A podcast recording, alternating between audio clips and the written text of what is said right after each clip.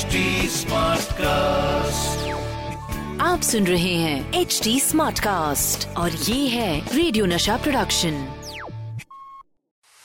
RJ अनमोल की अनमोल कहानिया। अनमोल कहानी में साल है 1986 अनुपम खेर के भाग्यराज की एक फ़िल्म के शूट के लिए मद्रास यानी कि चेन्नई पहुँचे। इस फ़िल्म के पहले अनुपम खेर कई फ़िल्मों में अपना जलवा दिखा चुके हैं। टाइगर 16 के लिए उन्हें Indian classic awards for best actor और Saaransh 1984 best actor Filmfare मिल चुका है। इन फ़िल्मों के अलावा करीब आठ फ़िल्मों में ऑलरेडी काम भी कर चुके हैं। मतलब साफ़ है कि अब अनुपम खेर अपने आप को एक सक्सेसफुल एक्टर के रूप में स्टैब्लिश कर चुके हैं। इसी स्टेटस के साथ के भाग्यराज की फ़िल्म के लिए वो शूटिंग करने को चेन्नई पहुँचे अब चेन्नई में गर्मी अपने मतलब पीक पे है। अब मुंबई में जो रहते हैं, वो उतनी गर्मी है, चेन्नई की, दिल्ली की, झेल नहीं पाते हैं, है ना? इनको थोड़ा सा अपना मॉडरेट टेम्परेचर की जो आदत रहती है। तो हमारे खेर साहब का पहला सीन शूट होने वाला है। और वहाँ, यानी कि चेन्नई की गर्मी झेलते हुए शूटिंग की लोकेशन पे पहुँचे हैं। उसके बाद फिर मेकअप मेकअप रूम में पहुँच जाते हैं। वहाँ पे एक और नई चीज़ एक्सपीरियंस करनी पड़ती है, वहाँ पे भी मुश्किल है। वहाँ का एसी काम नहीं कर रहा। अब मेकअप रूम में भी गर्मी। अब कई बार कोशिश करते हैं, लेकिन एसी काम नहीं कर रहा। अब साहब मुंबई वालों के लिए चेन्नई की गर्मी अपने आप में जानलेवा है। उस पे मेकअप रूम का एसी काम नहीं कर रहा। हमारे खेर साहब जो है, उनके दिमाग की गर्मी बढ़ती जा रही है। चेन्नई का जितना टेम्परेचर है, उससे ज़्यादा तो उनके गुस्से का पारा चढ़ता जा रहा है। अब इसका खामियाजा प्रोडक्शन वालों को भुगतना होगा। इसी बीच एक प्रोडक्शन का बंदा अनुपम खेर साहब के हत्ते चढ़ गया और दे दनादन तन उन्होंने अपना गुस्सा उतारना शुरू किया। तुम जानते भी हो मैं कौन हूँ? मैं कोई छोटा मोटा एक्टर नहीं हूँ जो तुम्हारी दी हुई फैसिलिटीज़ के साथ कॉम्प्रोमाइज करेगा। सर प्रॉब्लम क्या है? अरे प्रॉब्लम ही प्रॉब्लम है। मेरे मेकअप रूम का एसी काम नहीं कर रहा है। सॉरी सर मैं अभी चेक करता हूँ। तुम मद्रास फ़िल्म इंडस्ट्री वाले तो कहते हो कि तुम मुंबई वालों से ज़्यादा प्रोफेशनल हो। क्या ये है तुम्हारा प्रोफेशनलिज्म देखिए अनुपम खेर साहब चेन्नई की गर्मी में बुरी तरह से माहौल को भी गर्म कर चुके हैं। लेकिन इन सबके बावजूद एसी काम नहीं करता। उन्हें इसी गर्मी में मेकअप करना पड़ता है। अब वो प्रोडक्शन वाले से सीन के बारे में पूछते हैं। मेरा सीन किसके साथ है? सर अमिताभ बच्चन जी के साथ। ओके तो बच्चन साहब है कहाँ? सर वो तो टाइम से बहुत ही पहले आ गए थे और सेट पर मेकअप करके बैठे हैं। अनुपम खेर जो अमिताभ बच्चन की फ़िल्में देखते हुए जवां हुए आखिरी रास्ता में पहली बार अमिताभ बच्चन के साथ काम कर रहे हैं और आज उनके साथ पहला सीन शूट होने वाला है। खास बात यह है कि बच्चन साहब पहले से ही सेट पे तैयार बैठे हैं। अब ये अनुपम खेर को हैरान करने के लिए काफ़ी है। पर अभी तो वो नज़ारा देखना बाकी है, जिसके बाद इनके होश उड़ जाएँगे।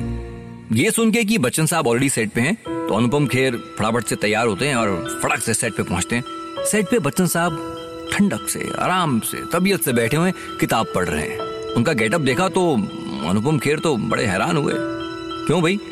एक बूढ़े आदमी का किरदार निभा रहे हैं, दाढ़ी वाड़ी लगा रखी है, बाल भी अजीब से हो रखे हैं, पैंट, शर्ट, उसके ऊपर कंबल भी ओढ़ा हुआ है, और ये सब चेन्नई की उस गर्मी में एक बार को तो अनुपम खेर चौंक गए कि इतनी दाढ़ी मूछ लगा के, कंबल ओढ़ के, इतनी गर्मी में ये आदमी शांत बैठा हुआ कोई शिकन नहीं है। ये नज़ारा देख के खेर साहब को थोड़ी सी शर्मिंदगी हुई।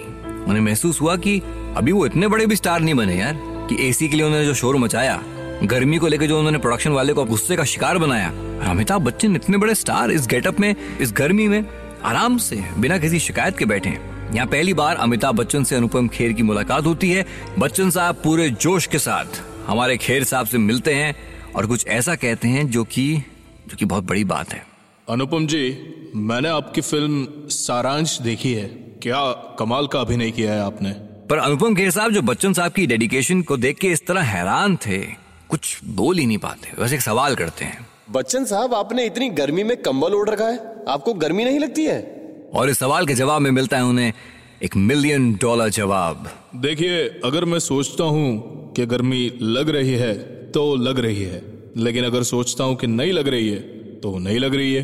What an eye opener Kher साहब की आँखें खुल जाती हैं। ज़िंदगी भर के लिए एक एक लेसन मिल जाता है। बच्चन साहब का डेडिकेशन तब भी बरकरार था और वैसा ही डेडिकेशन आज भी बरकरार है। हम सब जानते हैं कि कुली फ़िल्म के सेट पे क्या वो एक्सीडेंट हुआ, लेकिन उसके बाद भी अपनी डेडिकेशन के साथ वापस सेट पे लौटे और शूटिंग को आगे बढ़ाया। एक और बड़ा गजब का किस्सा है यार। बच्चन साहब, उनकी डेडिकेशन हम सबको सुनना चाहिए, क्योंकि मैं और आप जब कभी कभी छोटी छोटी चीज़ों से परेशान हो जाते हैं, देखिए बच्चन साहब बच्चन साहब कैसे बने हैं।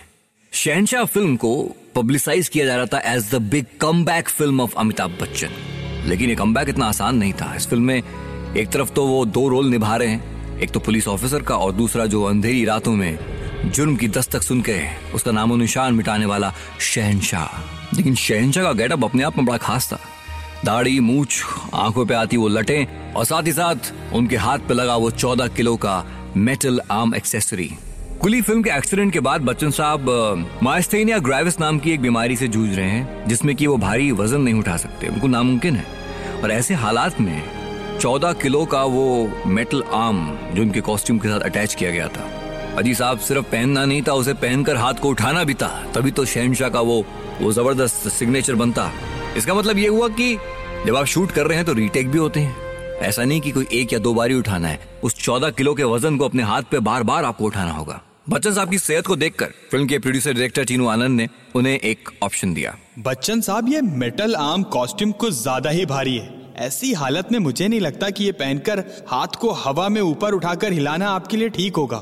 मैं एक काम करता हूँ आपके लिए एक हल्का मेटल आर्म कॉस्ट्यूम मंगवा लेता हूँ। लेकिन साहब ये सदी के महानायक हैं। ऐसी कंडीशन में भी उन्होंने एक एक हल्का मेटल आर्म यूज़ करना ठीक नहीं समझा। देखिए जो साउंड और जो घुमाव इस हाथ के साथ इस रोल की डिमांड में है वो हल्की मेटल आर्म कॉस्ट्यूम के साथ आ ही नहीं सकता। तुम फ़िक्र मत करो मैं सब संभाल लूँगा। बिल्कुल ऐसा ही हुआ। चौदह किलो का वो मेटल आर्म एक्सेसरी उन्होंने अपने हाथों पे बांधा और ये रोल बखूबी निभाया। जब जब स्क्रीन पे शहनशाह अपना वो एक हाथ ऊपर उठाता था दैट मेटल आर्म कौन हो तुम?